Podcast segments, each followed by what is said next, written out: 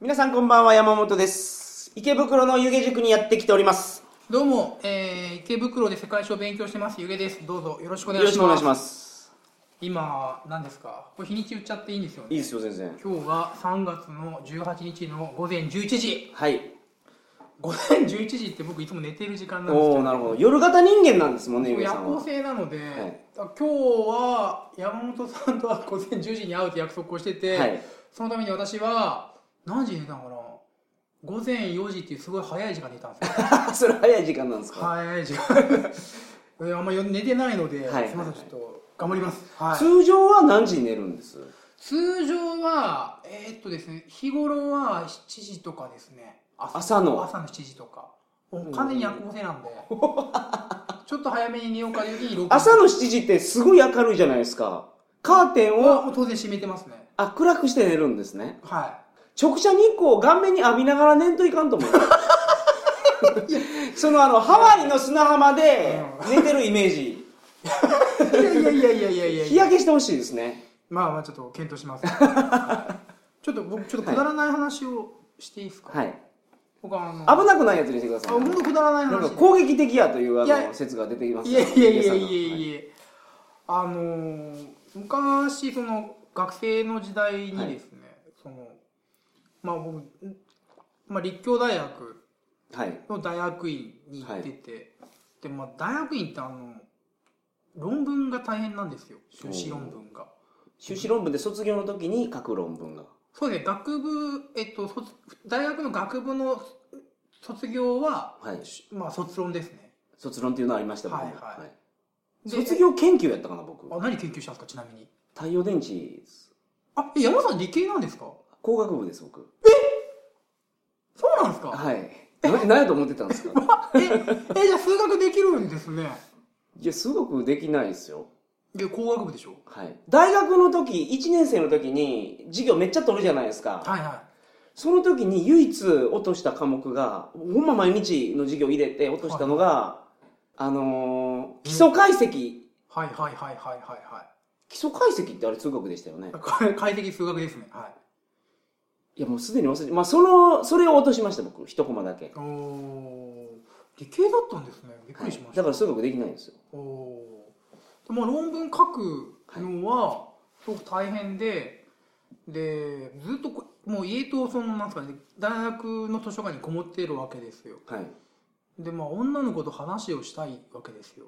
おけどそのなかなかそういう機会も恵まれず、ー。はいはい。もうその、性的にギラついてますね、ゆえさんって。気がついてますね若い時から。まあまあまあ今でもなんか、いやそうみたいですけど。まあまあでまあ立教大学って池袋にあるんですよね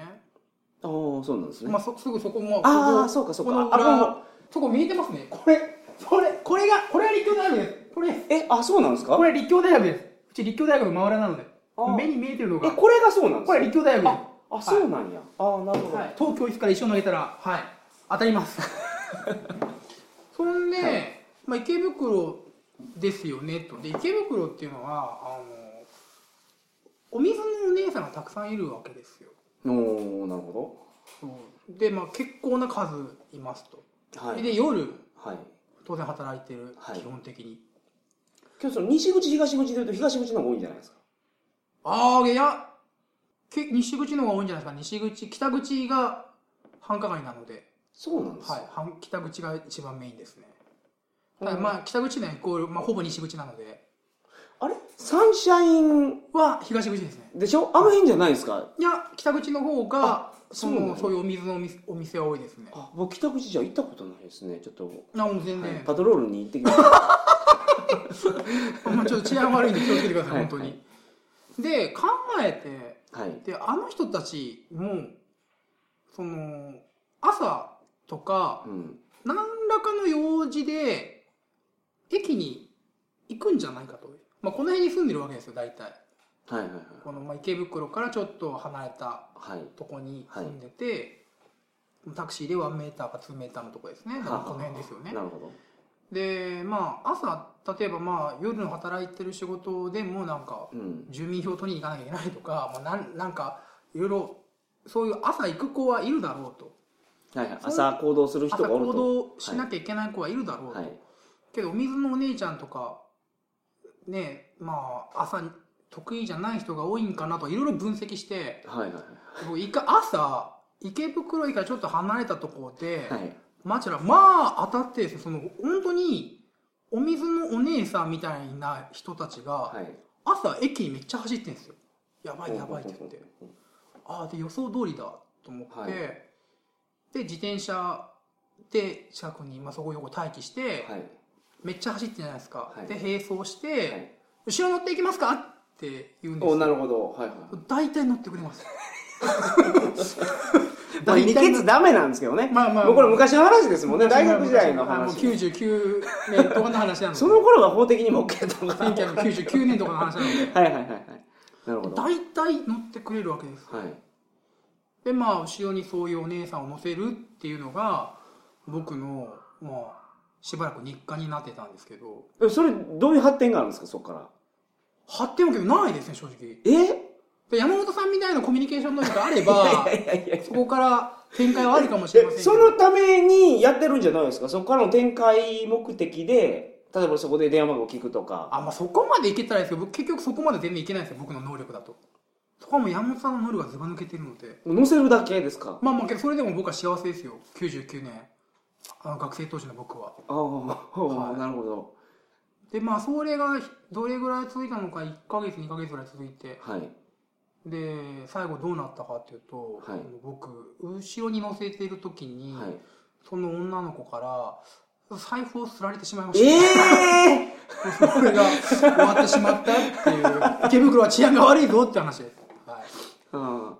えどこに入れてたんですかお尻に刺してたんポでケすットに刺してて後ろポケットに刺してたんではす、い、であもーう綺麗にあれ と思ったら、うんはい最後のね女の子の「ありがとう」っていうね笑顔が違う意味だったんだなっていう、うんうん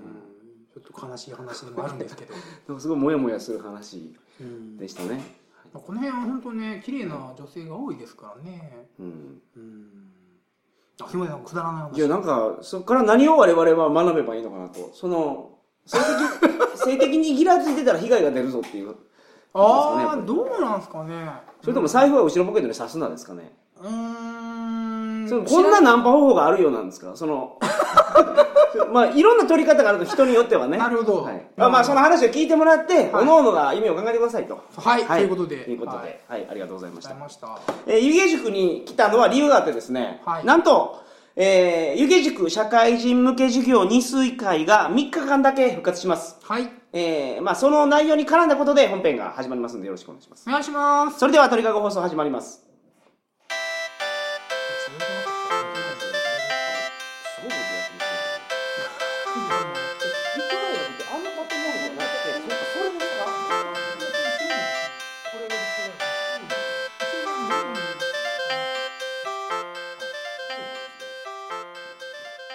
改めましてこんばんは鳥かご放送第453回をお送りします番組に関するお問い合わせは info.tkago.net info.tkago.net までよろしくお願いしますお願いします、はいとても眠いですおはようございます大事な告知が先ほどちょっと触れたんですけど、はい、そうなんですよその社会人向け授業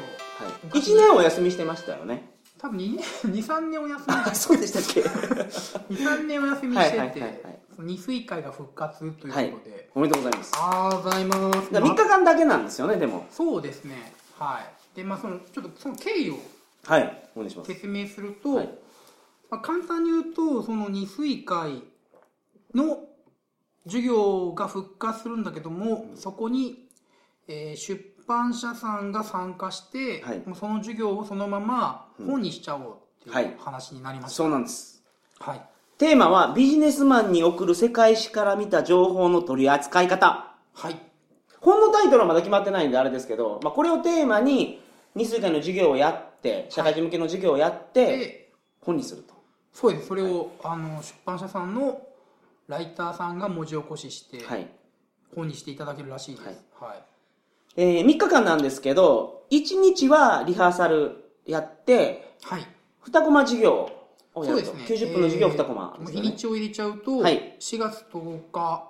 の日曜日はいに90分の家計にですね、はい。はい、これがリハーサル。はい、はい。で、えー、4月、その、リハーサルは2コマあって、その前コマの方を4月15日金曜日、はい。えー、を、ひと前コマやって、はい金曜日後コのマ19時半、 19時半ですかね。 7時。半ですね。はいはいはい。はい。で、後コマが4月22日金曜日です、はい、。これも7時半です。はい。金曜日、池袋7時半やったらもう仕事終わってすぐ来たらもう絶対来れます。あ、はい。はい。そっか、昔やってたんですよね。もう忘れてしまいました。はで、あのー授業の中で質疑応答の時間があるんですけど、いはい。その、例えば、来てくれた社会人の方が質問した内容がそのまま本に載る可能性があるんですけど、そうですね。それは、あの、来ていただく方は、はい。了承いただいて、はい。ええ質問ください。本に載りそうな。そうですね。 で、あの、俺の質問載せるなとかいうことを言うと、はいもう、あの、天空ペケ事件です、そういう時は。テペーグ事件って何ですかテペーグ事件って何ですか天空ペケ事件って知らない天空ペケ事件って何ですかあ、いや、まあ、すいません。すごい昔のドラゴンボールに出てきた、あの、ドラゴン漫画大好きですよね。はいおまあ、あのーまあ、そういうことをご了承いただきたいです。はいで、席数がね、まあ、大体25席しかないんで、出版社の方とかも入るんでー、はい。早くお申し込みいただきますように。はい。えー授業料はですね、4月10日の、えー、と、2コマの授業、えー2時から6時ぐらいまでかな。はい。これが3000円。はい。これ、2コマ分ありますから。はい。で、15日の授業が90円。90円や な90分。それが2000円です。僕の90、僕の90円しかないみたいでですね。 22日も、えー2000円です。この90分。えーっと、4月10日が2時から6時、4月15と22が7時半、はい。 21時ですね、はい、はい9時ですね、了解です。まあ、両方ともあれですよ。情報の取り扱い方ですから、今、情報があふ溢れてる社会ですから、あー情報を取ることで、得した人とか、い損した人とか、取り方によっては大変なことになるとか、なんかあすごい風が吹いてきた。はい。 あの、歴史的事例を持って、はい、みんなに学んでもらおうと。ビジネスマンに役立つという内容ですよね。こそれうですね、はいえ。ーっと、ちょっと内容を軽く、あ、お願いしま具す。体的な事例を、例えばですね、えっとまあ、情報に関しての世界史なんですけども、はい。例えば、えー情報収集自体が収集目的を損なう歴史的な事例うん情報を取ったけど、はい取ることによってその情報自体が意味なくなっちゃうよっていううーだかん。ら情報うんその情報は大事だとか情報取れっていうのはよく言われてるけども、はい。取らないっていう選択肢あるんじゃないかって話ですねうーん、なるほど。取ってはいけないんじゃないかその、旦那の浮気は、 詮索するなと。ええことないぞと。携帯見ても。うーんいや それの歴史的事例はちょっと僕知らないですけどもいや、例えばのケースで、身近なケースでそういうことじゃないで身すか。近なあったんですかいや僕じゃないですけど携帯を見られいてやいや、そう僕じゃないんですけど、うんいや、携帯を見ることでええことないと思うんですよ、僕。ないと思いますよだって何もなくても、うんあ何もないんやなで終わりでしょ何かあったら、嫌な思いするじゃないはいはいはいで隠してるんやったらその本命の人にはバレんように一生懸命作業してくれてるんやからさしてくれて るって言っ大たら丈夫ですか山本さんいやいやだなんかあのしどろもどろにないりまぶしすどろもどろですよ ねまあそういうことですよとりあえねず汗を拭かれてたいや大丈夫ですどうか大丈夫ですかはその歴史的事例をいはいでは例えばですねえーっと原稿はご存知ですか元っていうと中国そうですね中国まあモンゴル帝国の中国支部が元ですねで日本に攻めてきてそうですそう神です風が吹いて撃退したっていそうですそうですはいそうですそれが元寇原稿原稿って2回攻めてきたの知ってます2回とも神風吹いたんでしょでも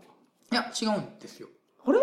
神風が吹いたのは2回目ですね1回目は自力で逆転してるんですかじゃあ1回目帰っちゃいましたすぐ神風じゃなくて神風じゃなくてはい攻めてきてはい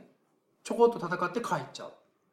あああああちょっと資料書開けましょうか今、はい浜島書店の世界史小覧ですねニューステージですが、資料集が飛ぶとですね94、えー4ページですね95ページに、中国から、えー日本に元ってめちゃめちゃでかいじゃないですかこれそうですよモンゴル帝国の中国支部でまあモンゴル高原の方も後に取ってますのでえ甲州とこまで入ってますよこれそうですよ広い州広州とか取ってますよ中国の南の方までビルえのこれも中国じゃないですか全部モンゴル帝国の中国支部が元ですねモンゴあルモンゴル帝国ってまだ大きいってことですそうかですだからモンゴル帝国って94ページ95ページ見てもらうと、はい、一番西はポーランドの方までありますええあこの黄色いところだけじゃなくてそうですそうですそうですあそうなんですか、はいめちゃあそれすごいわあそうやったんですかまあ、ちょっと話それちゃいますけども、はいモンゴル帝国モンゴルの連中が、はいえーまあ、移動する時にお肉を持っていくとでそのお肉を食べるために、はい馬の蔵の下だから股の下に置いて潰して食べるわけですねはい、でそれはえ馬の馬の想像蔵つかないですけど馬の蔵って蔵背中背中にと乗せている乗せてるはいで、まあ、我々人間がまたぐとこありますよね、はい、シートですよねはいはいでその馬とそのシートの間にうんお肉を置いて、はいはいまあ、人間の重力で潰すわけですよお肉をああなるほどでそれがどこで主にヨーロッパで食べられるようになったかというとハンブルクですねハンバーグですねだかあらああんなとこまでモンゴル来てるわけですよ、おおはいまあ、実際にそのリーグニッツっていう場所があって94ページ、はいここで戦ってますねドイツ側とポーランドやドイツ側とへー、えーモンゴル側が、まあ、だからすごくでかい大国ですよモンゴル帝国は13世紀そうですね鎌倉時代ですねええあそうなんですか、はいえこれにこの国に攻めてこられたんですかこの国に日攻めてこられました本がすごいなそれ こんなんもでも絶対やられるじゃないですかいやー撃退しましたね まあまあ でなんで、まあそのまあ、1回目攻めてるのが1274年で文永の駅って言ってこれ兵力が大体、まあ、いろんな数字あるんですけども、まあ、はい2万人ぐらいと考えてください、はいでこのじゃあ2万人で鎌倉幕府を倒す気があったかというと、うんこれは軍事用語で言うと強行偵察なんですね、そのちょっと攻撃してみて相手側がどの程度反撃できるか見てみよおおなるほど、うでちょっとうんちょっかい出して、はい、でああ全然日本弱えじゃんってなったわけですねでこれで終わりなんですよ文永の駅ってああじゃあ偵察なんですねそう1回目の攻強行偵撃察はなはんですよ、いはいはいであもうこんなん分かったら、まあ、じゃあこれぐらいの兵力でいいかっていうので、準備したのが次の港湾の駅で20万の大軍でこれはもう本格的に日本をはい侵略するはい目的で、その軍隊だけではなくて、うんその長期的にそこをもう侵略するために役人とかその技術者とかそういうものを連れて大規模に来たわけですね。おおなるほどそこに、はいはいえー日本を金取ってしまおうということで、はいはいところがですね、えー困ったことが起きたわけですねなんでかというとはい、日本が先にその、まあ、さっきの文永の駅でうんやられたことでやばいやばいということで九州の海岸博多の海岸をですねはいこう石垣を作って、うんそのめちゃめちゃ防御を固めたわけですよこれだから、まあ、言ったら今の釜山あたりから博多に船で来たってことですよねあえーっと主力部隊はですね、え2回目の港湾の駅の主力部隊は中国の南の方から来てますね、ああ1回目が釜山から来て、はい、1回目は本当偵察なので軽い兵力で来てははは2回目の時はその元の主力部隊当時中国は宋という国があったんですね南宋という国があったんですけど、はい南宋を滅ぼした軍隊がそのまま日本に攻め込んでいくるおおなるほ南宋の滅亡がその95ページ見てもらったら分かる通りはい1279年外佐の戦いで滅亡してどはいその部隊がそのまま翌々年1281年に日本に攻め込んできほうてほるわけうですねほうほうなるほどちょっと話がそれますけども軍隊っていうのは基本的に、その運用しないともったいないので,、はいはいはいでその南宋を滅ぼす南宋に今進行しているこいつが結構時間かかることを前提に、まあ、文永の駅最初の強行偵察やってるわけですねええあそんなに計画的に運用するんですかっていうじゃのあは、はいもちろん軍隊っていうのは置いといても訓練せないかんし食べさせていかないかんから、はいお金かかるからそれやったら回しとけとそうです基本的に飲食店の考えそう方そうですそうですそうです 例えばちょっと話取れますけども1853年に、まあ、ペリーが来航した「裏側に人はコミ」ってありますよね、はい同じ年に、えーっとイギリスとフランスが共同出兵でクリミア戦争やってるんですよ、イギリスとフランスがはいまあ、はいロシアと戦ってるんですけど、このクリミア戦争が1856年に終わって、でその56年からアロー戦あの中国と第二次アヘン戦争アロー号戦争ってやるんですね、はいでアロー号戦争が一旦決着がついたのが1858年でそこから今度は、えーベトナムと戦争したりするんですよだからもう消え間なく戦争してるんですよね、うんだからやっぱり軍隊っていうのは運用したいわけですね、うんだから固定費がずっとかかるからだから客入れとかんと回らんぞみたい な割合合わんぞっていう駅前のコンビニだから24時間開けとけっていうのと同じ発想ですはいねはいなるほどはい、はいで話ちょっと元に戻して、でその主力部隊が南宋を滅ぼしてうんでじゃあそのまま日本に行きましょはういってなりましたと、でその時の日本っていうのは先ほど言ったように博多の海岸にはもうずらっとそのせ石垣を作っているわけです、はい何年か前にそうです来たから、はい次来たらやばいぞということそうですはいということで、えー上陸ができずに、はいなかなか上陸できずに、えー海岸にいたところ神風にやられてしまいましたはいよはいはいっていう話、神風って結局台風がなんか来たってことですえっと、当時は台風、えっと、結局台風じゃないらしいですけどね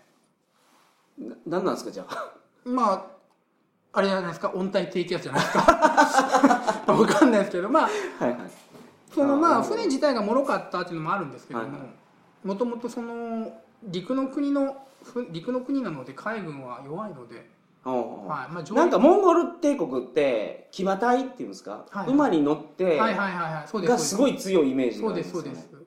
ら陸軍も海軍も両方強い国じゃないのでおおなだるからほどっどちが片方なので、はいで、えーここで一つ確認したいのははい先に情報を取ったことによって強行偵察をしたことによって日本の防御力が上がってしまったわけですよはいだからその情報を取ったこ情報を取りましたとはいで取ったことによってその情報自体が意味がなくなっちゃってるわけですねはい、その文英の攻撃を仕掛けたことによって日本側の防御力が上がるからうん、だからその情報っていうのはそのむやみやたらに取るものじゃないよって話ですねうーん極端な話言うとこの場合の正解っていうのは、はい中国がいきなり20万の大軍を送り込んでいれば、はいまあ、元ですねモンゴルが元が20万の大軍をいきなり送り込んでいればおそらく日本は征服できたでしょうねうーんそれ情報を秘密裏に取ってたらよかったってことじゃないですかまあ秘密裏に取れればいいですけどもちろんそれはなかなか難しいですよね、ああまあスパイとして入り込んでうも、ん、戦闘でどれぐらい強いかっていう情報は取れないですよねそうですねその戦闘しないとそうですね戦闘しないとどれぐらいの動員力があるかっていうああそうか日頃はそのはんはん戦争はないですからそなるのほどみんなが甲冑行ったとこ着ろてで、ね、馬に乗ってるわけじゃないですからどれぐらいの兵力を動員できるか分かりませんかあらの畑を耕すスピードはあの戦闘能力に変えるとこんなもんかみたいないやいや、まあ、それは違いますねだ って当時は侍と武士あの侍と農民は全く違いますかはいはいらはい身分制制度があるのうでんなるほど、はいまあそうかでまあ似たようなはい話が、えー現代史でもあって、えービッグスワン事件とキューバ危機が言えますねキューバ危機っていうのは僕も知ってます、はいはいビッグスワン事件ビッグスワン事件、えーっと資料集がちょっとかなり飛びますが280 279ページ開けてもらってはい279ページ右側にあのカストロとゲバラがいますねチェ・ゲバラの、はいでキューバ革命やった英雄ですね彼らはいでキューバ革命が起きて、えーキューバは、えー社会主義っぽい国になりましたとうんでこれアメリカは困ったわけですね、はいその理由はキューバにいっぱいアメリカの企業が進出しててうんで畑をたくさん持ってるわけですはいプランテーションを、でこれを、えー取り上げられうて、んまあ、貧乏な農民たちに分配されてしまうとはいであるからキューバを右に戻す資本主義に戻さなくてはいけないと、うんうんうんでそこでやったことがピッグスワン事件で279ページ右下の年表でうんはい1961年、えーケネディ大統領就任はいでキューバに侵攻失敗ってありますよね、はいケネディ最初の仕事がピッグスワン事件なんですね、うーんうんで軽く攻撃したんですよではいこれもだからその強行偵察みたいなうん性質が強かったと言われてますどれぐらい反撃できるんだろうかーとんなるほどでまあえーでこの情この情報を取ったことによって、まあ、鎌倉幕府と同じでやべ攻めてきたってキューバ側はうんビビりまくってどうしたかというとソ連と仲良くなってソ連の核ミサイルをキューバに搬入しようとしたんですよはいでそれがそれをアメリカがやばい止めなきゃって言って、うんギリギリまで戦争ギリギリまで行きましたよっていうのがうんこのキューバキーなんですね、そうですよねキューバ危機は戦争ギリギリまで行ったところか核戦争になりそうになった核ってい戦うのが争ギリギリのとこまで行ったんですよ、だからここでもうそのキューバを、えー軽く攻撃してみようっていうのがえらいことになってしまうわけですね、うんその軽く攻撃してどれぐらい反撃できるか情報を取ろうっていう、うんだから情報を取ることによってその取った情報自体が意味がなくなってしまうっていうのはよくあるので何でもかんでも情報を取ればいいってもんじゃないようんまあけど両方とも攻撃してますからねその情報を取る手段が攻撃しかなかっうんうんうんた、まあ、欲しかった情報がそれなんでうん攻撃以外でもこんなこと起こりますでもうんうーんでまあさっき山本さんが言ったようにはいもう相手の防御力を測定しようと思ったらもう基本軽く攻撃するしかないっていうのはありますよね。はういんそうですねあそうかこの時代からアメリカって去年でしたっけキューバとそうよアねメリカの大統領あの国交が回が復しましたねそんなにも仲悪かったんです仲悪いっていうかそうですねここがなかったまあもともとキューバ革命前はすごい親米国家、はいまあ、アメリカの企業がバンバン進出してっていう、けどそのアメリカの企業に農業労働者とかが搾取されてるっていうことで、急に革命が起きて、うんまあ、急に政権が変わって、まあ、しばらく国交なかったですねケネディ大統領暗殺されたじゃないですかはいはいマリリン・モンローと付き合ってたって言いますよねまあだからマリリン・モンロでーマリリン・モンローも死んだじゃないですか,、はいはいなんかマリリン・モンローがキューバと通じてたみたいなまあまあそのそういういろんな話ありますよねあ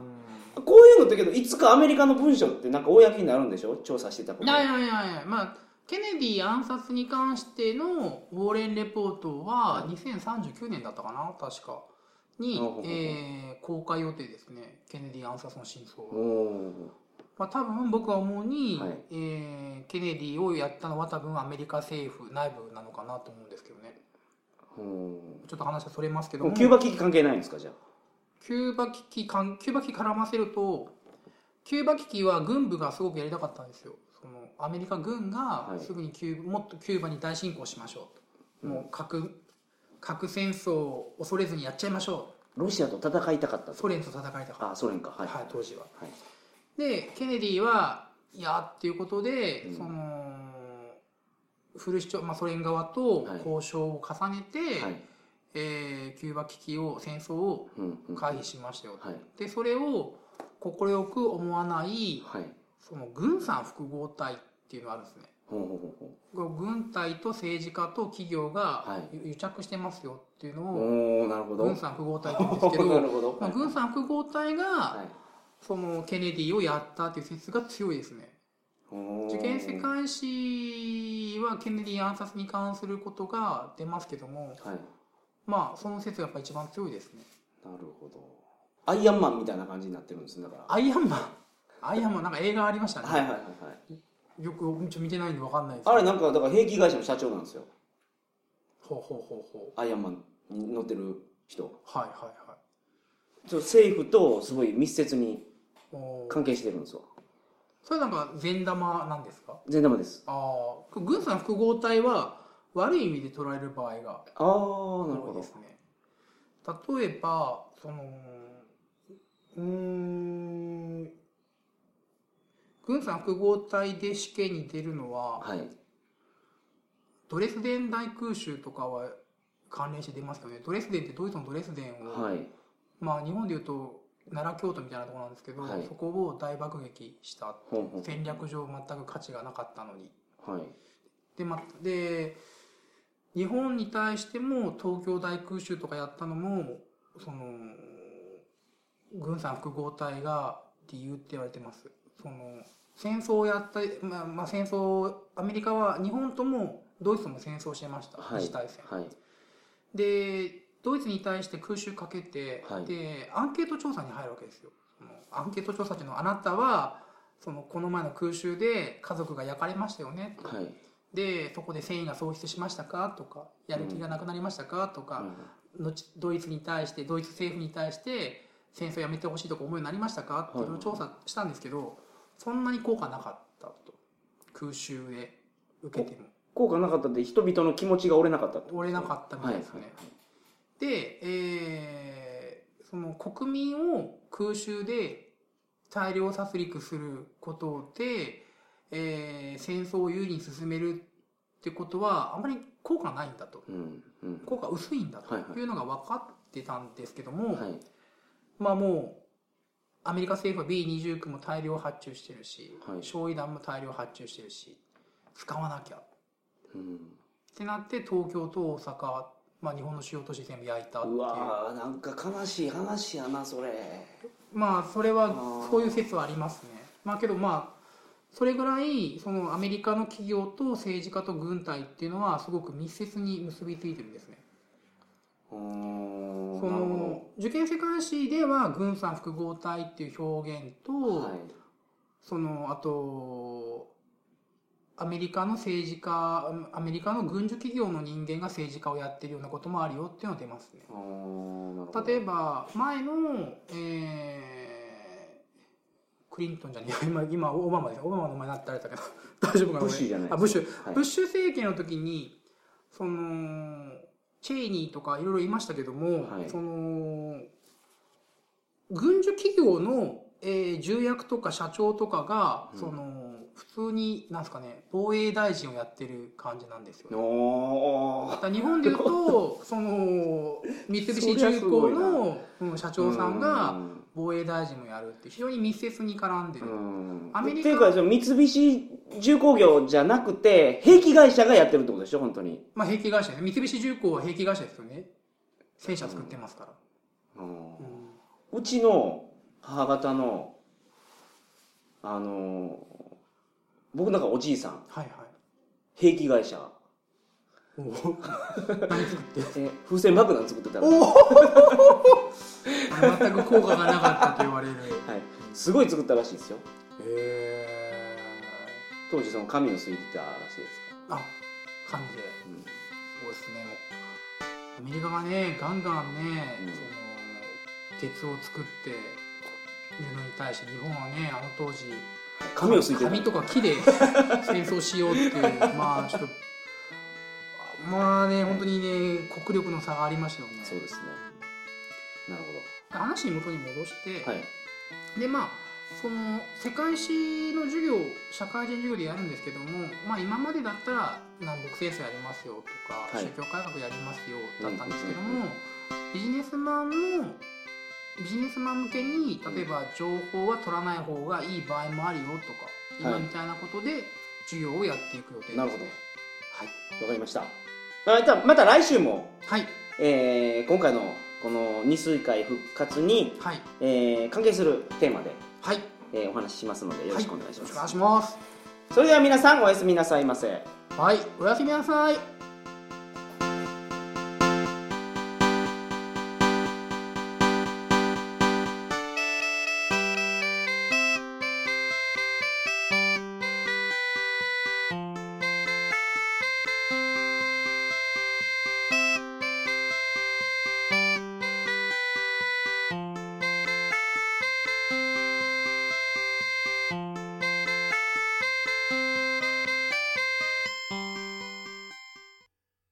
皆さん、こんにちは。ネットラジオ、桜通信の CM です。六流作家、桜つよしと、鳥かご放送の山本さんという二人の変態が繰り広げる、お下列トーク。死後の世界、ドラえもん。地球最後の日、先駆け男塾に、ドラゴンクエストと、毎週様々なテーマについて、身勝手な超ド級ド変態話を提供するのが桜通信です。まあ、そんな感じです。